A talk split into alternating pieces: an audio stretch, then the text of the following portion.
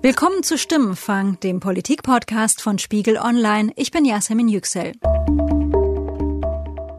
Stimmenfang wird präsentiert von Walbusch, dem Ausstatter, der Männer von heute versteht. Bei Walbusch finden Sie neben einer großen Auswahl an Hemden zeitgemäße Herrenmode, die zu Ihren individuellen Ansprüchen und Anlässen passt. In der Mode einzigartig, Walbusch gewährt auf alle Artikel eine fünf Jahre Langzeitgarantie. Stöbern Sie im Walbusch Online-Shop unter walbusch.de. Mit dem Gutscheincode 12 mal die 1 erhalten Sie bis 31.10. 20% Rabatt auf Ihren Einkauf. Walbusch. Gute Hemden, gute Outfits. Die neue linke Sammlungsbewegung Hashtag Aufstehen. Was kann die erreichen? Wird sie Anhänger sammeln oder die politische Linke in Deutschland weiter spalten? Das ist heute unser Thema bei Stimmenfang. Sarah Wagenknecht, die Mitinitiatorin des Projekts jedenfalls sagt, ich möchte, dass soziale Politik, dass Politik, die auf Abrüstung setzt, auf Frieden setzt, dass die in Deutschland gestärkt wird und dass all diejenigen zusammengeführt werden, die ein solches Anliegen haben. Weil dann wird es auch eine Chance geben, wieder andere politische Mehrheiten zu bekommen und am Ende eine andere Regierung. Das ist schon das Ziel. Einige Unterstützer hat Wagenknecht bereits. Darunter sind auch SPD-Mitglieder. Die Linke ist in Deutschland, also nicht nur die Partei Die Linke, sondern das ganze linke Spektrum ist unglaublich schwach. Wir gucken nur zu und meckern, aber es passiert nichts in unserem Sinne. Also äh, da bin ich für alles, was so äh, linke Sammlungsbewegung ist, äh, da bin ich sofort dafür zu haben. Wer wird also künftig aufstehen, statt nur zu meckern? Und wie viel Konkurrenz kann die Bewegung gerade auch der SPD machen? All diese Fragen wollen wir heute besprechen. Und bei mir hier im Stimmfangstudio sind zwei Kollegen aus dem Spiegel Online Politik Ressort, nämlich Kevin Hagen. Du schreibst über die Linkspartei und Christian Tews, du schreibst über die SPD. Hallo Kevin, hallo Christian, schön, dass ihr da seid. Hallo. Hallo. Kevin, wir fangen ganz am Anfang an. Was ist Hashtag Aufstehen, diese linke Sammlungsbewegung? Was verbirgt sich dahinter? Also das ist zunächst einmal ein Projekt von Sarah Wagenknecht und Oskar Lafontaine, ähm, die beiden Politiker aus der Linkspartei. Sarah Wagenknecht ist Fraktionsvorsitzende, Lafontaine früherer Parteichef. Die haben im vergangenen Jahr begonnen, vor allem Oskar Lafontaine, äh, diese Idee einer Sammlungsbewegung in die Öffentlichkeit zu tragen. Sarah Wagenknecht hat das auch öffentlich aufgegriffen Anfang des Jahres und ähm, was sie eben sagen, was sie tun wollen, ist, dass sie das linke Lager wieder stärken wollen und auch Einfluss auf die Parteien nehmen wollen, die eben im Bundestag sitzen, damit die eine andere Politik machen. Das ist die offizielle Erklärung dazu. Bislang existiert ja zunächst nur eine Webseite, die heißt aufstehen.de. Dort können sich Unterstützer anmelden. Das sollen in den ersten Tagen auch schon Zehntausende gemacht haben. Man sieht dort in kurzen Videos Unterstützer, die über Themen reden wie beispielsweise gerechte Löhne oder bezahlbares Wohnen. Manchmal sage ich mir, ich glaube, es wäre besser, wenn man ein Leben lang schwarz arbeiten ging, dann hätte man mehr. Ich frage mich, ob wir eine Zeit lang bestimmte Gruppen in Deutschland vernachlässigt haben. Die ganzen Arbeiterinnen und Arbeiter, die fühlen sich seit Jahren überhört. Die haben überhaupt keine Stimme mehr. Nur so kann es einfach funktionieren, Leuten zuzuhören, das aufzunehmen und daran zu arbeiten. Das sind ja alles relevante Themen, die die Menschen da nennen, bezahlbares Wohnen oder gerechte Löhne. Ich habe mich aber gefragt, was kann so eine Bewegung, die ja keine Partei ist, die man auch wählen könnte, überhaupt konkret ganz praktisch erreichen? Das ist tatsächlich die große Frage. Also ähm, es ist noch recht vage, was sich da die Protagonisten vorstellen. Ähm, grundsätzlich ist der Anspruch, äh, für eine neue Mehrheit zu sorgen, ähm, oder besser gesagt, sie sagen, es gibt schon diese Mehrheiten für, für eine linke Politik, ähm, die diese Themen beinhaltet. Sie ist nur noch nicht entsprechend kanalisiert. Und ähm, das, das wollen sie tun, indem sie Druck auch von außerhalb, aus der Gesellschaft auf die Parteien ähm, organisieren. Und äh, die Kritik, die es eben daran gibt, ist, dass diese Bewegung von oben organisiert wird, von Politikern, die schon in Parteien aktiv sind. Und ja, die Frage ist, die große Frage ist, ob das eben auf diesem Weg funktionieren kann. Christian, ähm, Sarah Wagenknecht spricht ja ganz explizit auch diejenigen an, die mit ihren Parteien unzufrieden sind, insbesondere auch die SPD-Mitglieder, die unzufrieden sind mit der SPD.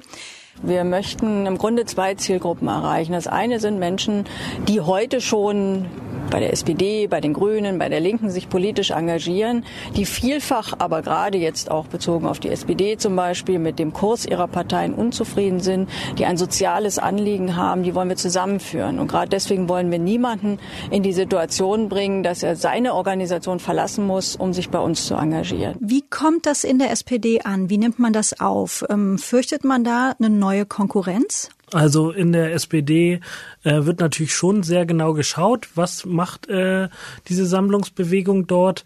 Aber es wird auch gesagt, selbst von Leuten, die mit dem Kurs der Parteiführung nicht so zufrieden sind, äh, wird gesagt, na ja, das ist halt so ein Wagenknecht-Projekt. Ne? Sie möchte eigentlich ihre Macht da in der Linkspartei mit durchsetzen. Und was hat das eigentlich mit der SPD zu tun? Ich habe da zum Beispiel länger mit Kevin Kühner drüber gesprochen, der ja bekannt äh, bekanntermaßen äh, die große Koalition abgelehnt hat und deswegen natürlich eigentlich, sage ich mal, auch so zur Zielgruppe gehörte. Und der sagte eben, dieses Projekt spricht ihn halt überhaupt nicht an. Ähm, grundlegend äh, äh, teile er einige inhaltliche Punkte, jetzt nicht beim Thema Migration oder so, da hat er eine gänzlich andere Auffassung als Frau Wagenknecht, aber was Sozialpolitik angeht, Arbeitsmarktpolitik angeht, da sind die Jusos schon eigentlich recht nah an äh, Wagenknechts Position, aber er sagt, diese ganze, äh, dieser ganze Aufbau dieser Bewegung mit Lafontaine, mit Wagenknecht, Leuten, die so umstritten sind, ähm, damit will er nichts zu tun haben. Die Parteivorsitzende Andrea Nahles wurde vor ein paar Tagen auf einem Interview, bei einem Interview auch ähm, nach dieser linken Sammlungsbewegung gefragt. Sie reagierte verhältnismäßig gelassen. Also ich kann da noch gut schlafen. Die Sammlungsbewegung ist nur dann eine Sammlungsbewegung, wenn man mal weiß, wer eigentlich eingesammelt werden soll.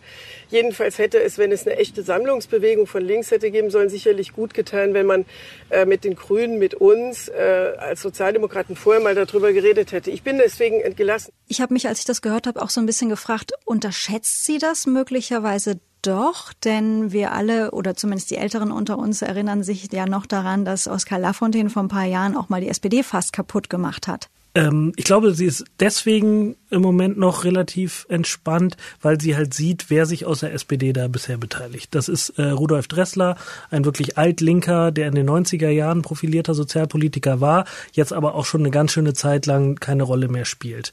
Dann ist das Marco Bülow, ähm, ein Bundestagsabgeordneter, der, sag ich mal, schon eine Außenseiterrolle hat, wirklich in der Fraktion. Das heißt, Nahles sieht eigentlich aus ihrer Partei, gibt es da bisher keine großen äh, Bewegungen, das mitzumachen. Dann, äh, wenn da sich mehr Leute anschließen, was natürlich immer noch passieren kann, dann würde sie sicherlich auch nervöser werden.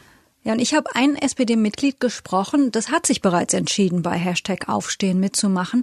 Steve Hudson ist gebürtiger Brite, lebt seit mehr als 20 Jahren in Deutschland. Er ist SPD-Mitglied und war auch während der No GroKo-Kampagne der SPD sehr aktiv. Und am Telefon hat er mir das erzählt. Sie unterstützen also die Bewegung Hashtag Aufstehen. Warum? Was überzeugt Sie daran? Also erstmal, warum nicht? Ähm die Linke ist in Deutschland, also nicht nur die Partei Die Linke, sondern das ganze linke Spektrum ist unglaublich schwach. Wir gucken nur zu und meckern, aber es passiert nichts in unserem Sinne.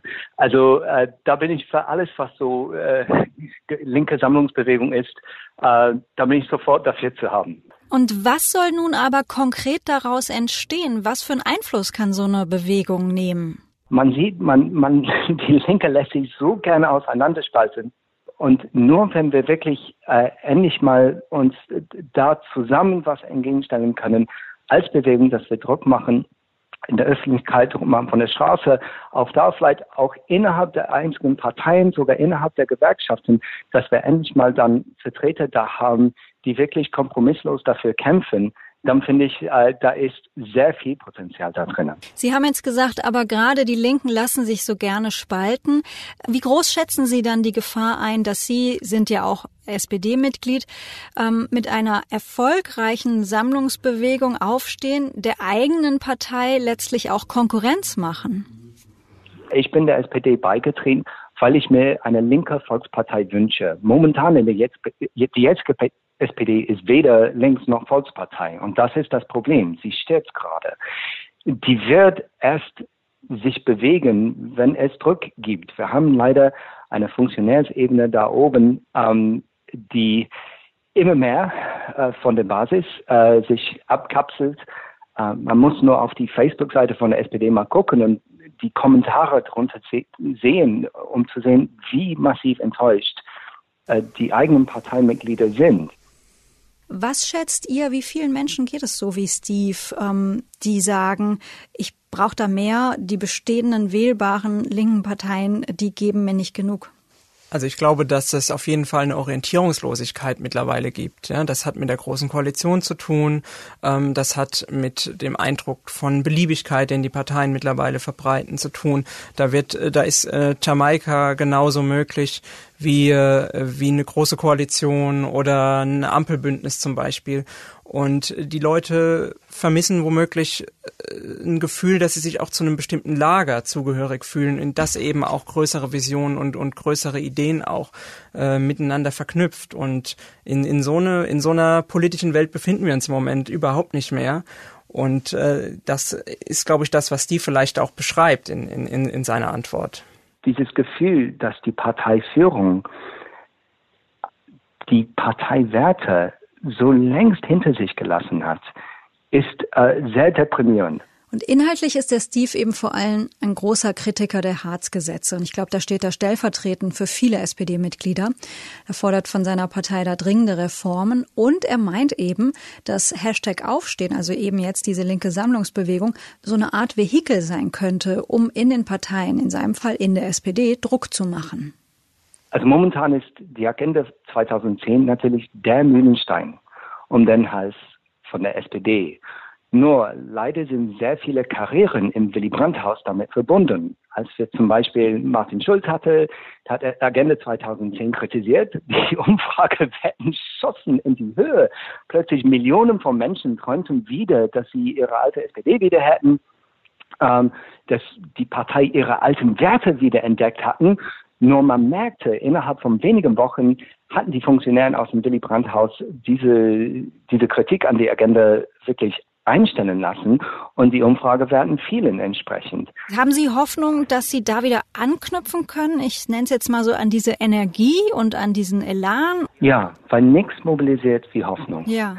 Die Botschaft der Politik der letzten Jahre war die Alternativlosigkeit. Es kann nicht anders. Es kann nicht anders. Mhm. Und jetzt haben wir den Salat. Wir mhm. haben eine Gesellschaft, die absolut auseinandergerissen wird. Die Schere zwischen Arm und Reich wird immer massiver. Deutschland war noch nie so reich und Millionen von Kindern wachsen in Armut auf.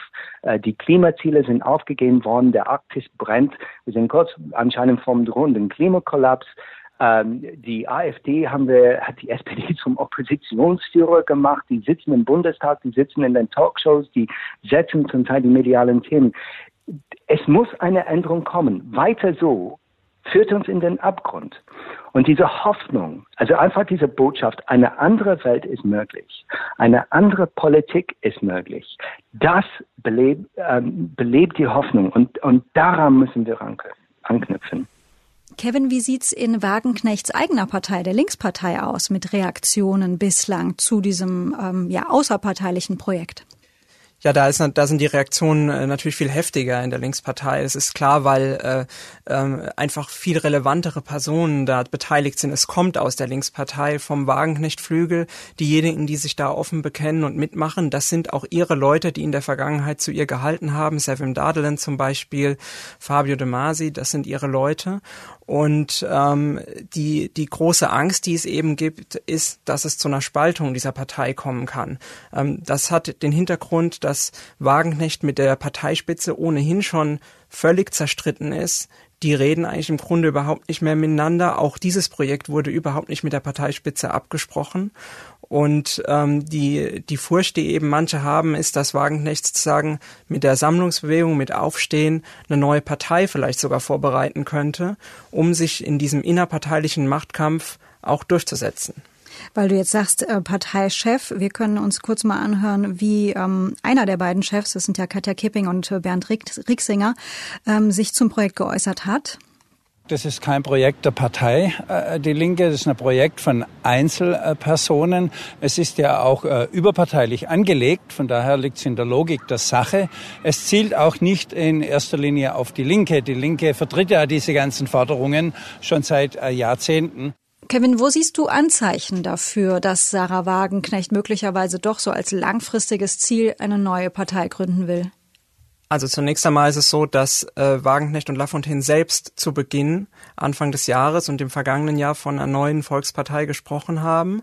Mittlerweile weisen sie das völlig von sich. Also da hat auch eine Änderung in der Kommunikation stattgefunden. Sie wollen auch nach innen, das tun sie auch in Fra äh, Wagenknecht tut das auch in Fraktionssitzungen zum Beispiel, ähm, da Ängste nehmen und, äh, und eben dem entgegenwirken. Aber äh, man muss auch sich daran erinnern, dass Wagenknecht und Lafontaine in der Vergangenheit eben nicht diejenigen waren, die auf ein rot-rot-grünes Bündnis zum Beispiel hingearbeitet haben. Im Gegenteil, sie haben eigentlich gegen die gewirkt, die schon in Runden saßen, sich mit Grünen und SPD-Politikern getroffen haben. Das, das kommt man, auf dem Weg kommt man eben zu der Frage, was wollen sie eigentlich stattdessen? Übrigens ganz kurz, diese Frage, wird da am Ende doch noch irgendwann eine neue Partei draus? Das habe ich mit Steve Hudson natürlich auch besprochen, da war der ganz eindeutig. Ich bin eigentlich nicht dafür, neue Parteien zu gründen, weil die Gefahr dabei ist dann, dass man die Linke noch weiter zersplittert. Ja.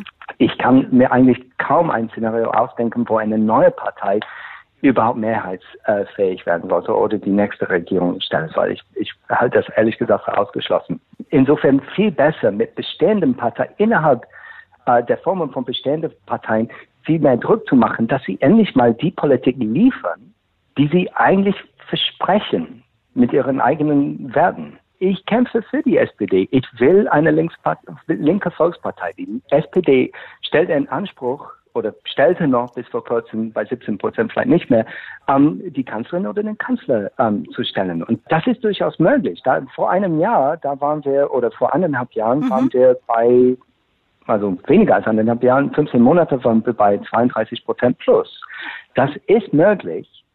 Nur, ich glaube, das wird erst möglich sein, wenn es einen Bruch mit der Vergangenheit gibt. Also nicht nur, dass wir die Agenda 2010 reformieren, sondern dass wir auch sagen, das war falsch, das hat Leid für Millionen von Menschen verursacht und auch, dass die Politiker, die dafür verantwortlich waren, dass sie auch nicht mehr die Partei führen. Mhm. Also eine inhaltliche Wende ist nur dann glaubhaft, wenn sie auch eine personelle Wende ist. Gehen wir mal ein Stück weg von der SPD und deren Protagonisten zurück zur Sammlungsbewegung. Wie gut passen eigentlich diese beiden Charaktere Lafontaine und Wagenknecht zu sowas wie einer neuen Bewegung? Also man muss natürlich sagen, dass das beides unheimlich populäre Politiker sind, immer noch mit die populärsten in Deutschland vielleicht sogar. Sind, sind sehr, sehr gute Rhetoriker, ähm, sie, sie haben unheimlich gutes Auftreten und sie haben immer noch sehr, sehr viele Anhänger. Das ist äh, völlig unbestritten. Aber sie polarisieren beide auch sehr stark im linken Lager. Also zum Beispiel in der Migrationspolitik ähm, die Positionen, die Sie da vertreten, eine stärkere Begrenzung der Zuwanderung. Ähm, Sie thematisieren die Konkurrenzsituation, die zum Beispiel auf dem Arbeitsmarkt äh, entsteht. Das ist ein Tabu für viele Linke und äh, wirkt sicherlich einem, einem Versuch der Einigung entgegen. In der SPD äh, wird vor allen Dingen kritisiert, die Art und Weise, wie die beiden diese Bewegung vorangetrieben haben, nämlich im Hintergrund durch so ähm, ja versteckte Versuche, dieses äh, diese Papiere zu streuen und damit Anhänger zu gewinnen. Ähm, der Kevin Kühnert, schon, schon angesprochen, der Juso-Chef, äh, spricht von einem unbeholfenen Versuch äh, von Wagenknecht und Lafontaine, diese Bewegung zu gründen. Er sagt, kritisiert, das vertieft eher die Spaltung im Lager, ähm, als dass es zu einer Einigung führt. Weil natürlich diese beiden, ähm, also gerade Lafontaine, der Name ist natürlich in der SPD, ähm, der da sind so viele äh, Gefühle mit verbunden. Ne? Der, viele fühlen sich von ihm verraten, wie er damals ähm, die Partei als Parteivorsitzender, darf man ja nicht vergessen, äh, verlassen hat oder äh, aus der Regierung unter Schröder dann auch ausgetreten ist und so. Das heißt, genau diese Personen sind eigentlich aus SPD-Sicht, also selbst unter SPD-Linken, äh, nicht geeignet, da etwas zusammenzuführen. Mich interessiert noch ein Aspekt in Sachen Zielgruppe. Wagenknecht sagt ja, sie will nicht nur diejenigen erreichen, die bereits politisch engagiert sind, aber vielleicht unzufrieden sind mit ihrer SPD, Linkspartei, Grünen. Sie sagt, sie will auch AfD-Wähler zurückgewinnen. Wir haben eine Krise der Demokratie. Wir haben ja auch einen Großteil der Menschen, die, die nicht rechts sind, aber aus Wut rechte Parteien wählen, also in Deutschland zum Beispiel die AfD, weil sie einfach das Gefühl haben, nur dann können sie denen da oben eine Ohrfeige geben. Und ich möchte nicht, dass sozusagen der Unmut nach rechts geht, weil ich glaube, diese Menschen haben vor allem soziale Anliegen. Sie wollen vor allem, dass ihre Lebenssituation sich verbessert. Dafür wird die AfD nicht sorgen. Und deswegen möchte ich, dass wir diesen Menschen wieder ein Angebot machen, eine Stimme geben, geben, dass sie sich einbringen können und dass wirklich in ihrem Sinne Politik verändert wird. Kevin, versteht Sarah Wagenknecht ihre Bewegung jetzt also als eine Art Alternative zur Alternative für Deutschland? Das würde ich so nicht sagen, aber Sarah Wagenknecht hat auf jeden Fall ein Problem erkannt. Das muss man erstmal so festhalten. Äh, die Linke leidet massiv unter der AfD, gerade in, in den ostdeutschen äh, Ländern, dort wo sie ja eigentlich Volkspartei war oder teilweise noch ist, ähm, da äh, legt die AfD sehr stark zu bei den Abgehängten, wie man immer sagt, bei den, bei den sozial Benachteiligten. Ähm, und das ist sozusagen das klassische Wählerklientel der Linken. Ähm, bei denen, die in der Partei aktiv sind, da spielen natürlich Fragen wie Weltoffenheit, ähm, konkret offene Grenzen in der Flüchtlingspolitik, ähm, Internationalismus äh, eine ganz große Rolle. Aber für viele klassische Wähler der Linkspartei weniger. Und ähm, ja, die, die umstrittene Frage in der Partei ist eben, wie geht man jetzt auf die zu? Das heißt, übernimmt man teilweise auch Vokabular oder sagen wir mal zumindest eine gewisse Tonlage, einen gewissen Sound ähm, der Rechtspopulisten, so wie das Wagenknecht mitunter macht? Ähm, oder sagt man, ähm, wenn diese Wähler eben, wenn es denen nur um Zuwanderung geht, wenn die nur einen äh, schärferen Flüchtlingskurs wollen, dann haben die eben auch in der Linkspartei nichts zu suchen. Das ist tatsächlich eine umstrittene Frage in der Partei.